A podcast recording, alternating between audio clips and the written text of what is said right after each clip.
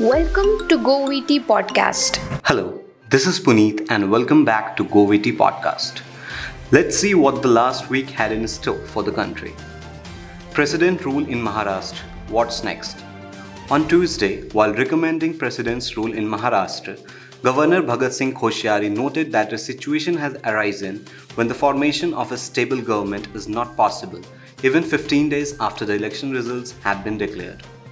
President's rule implies the suspension of a state government and imposition of direct rule of the center.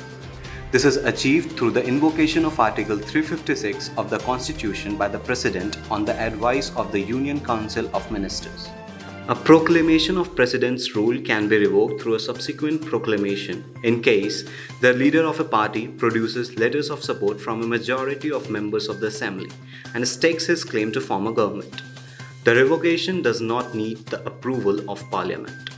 So, this is not the end of the road for any formation in Maharashtra.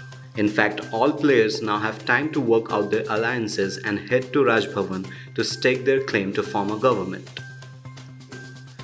Sabarimala case What is the main concern? A five judge bench led by Chief Justice of India Ranjan Gogoi on Thursday referred the petition seeking review of its previous judgment in the Sabarimala case to a larger bench by 3 to 2 majority.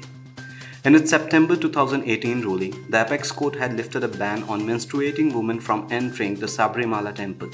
During the hearing on Thursday, Justice Gogoi, while reading the verdict on behalf of himself and Justices A.M. Khanwilkar and Indu Malhotra, said the restriction of women into religious places is not limited to Sabarimala temple and said a seven judge bench will decide all such religious issues relating to the temple, entry of women in mosques, and practice of female genital mutilation in the Dawoodi Bohra community.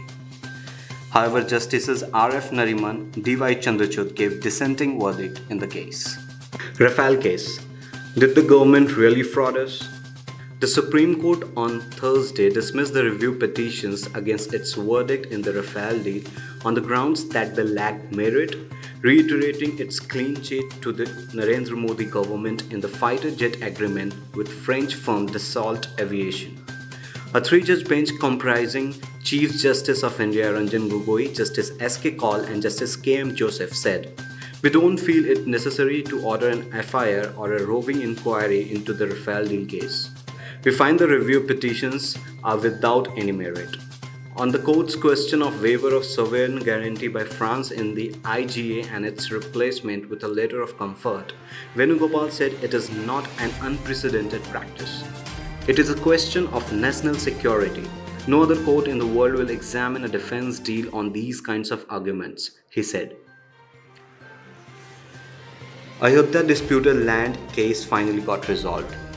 The 5 acres of land to be allocated for building a mosque under the Supreme Court verdict in the Ram Janmabhoomi Babri Masjid dispute should be within the 67 acres of acquired land in Ayodhya. Iqbal Ansari, a main litigant in the case, and several other local Muslim leaders have demanded. The central government had acquired the land, including the disputed site, in 1991.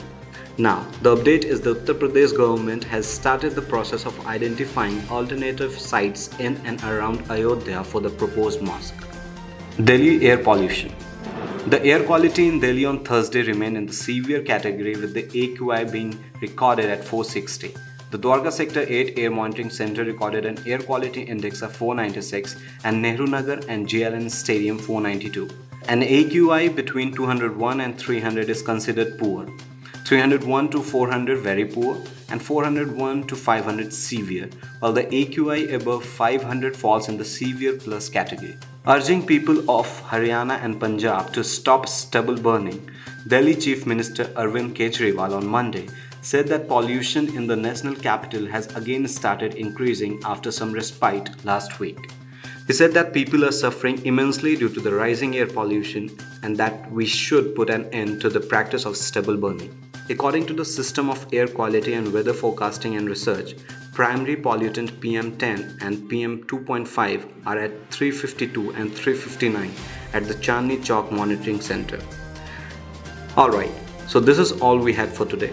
We'll back and address the concerning issues next week. Thank you for listening GoVT Podcast.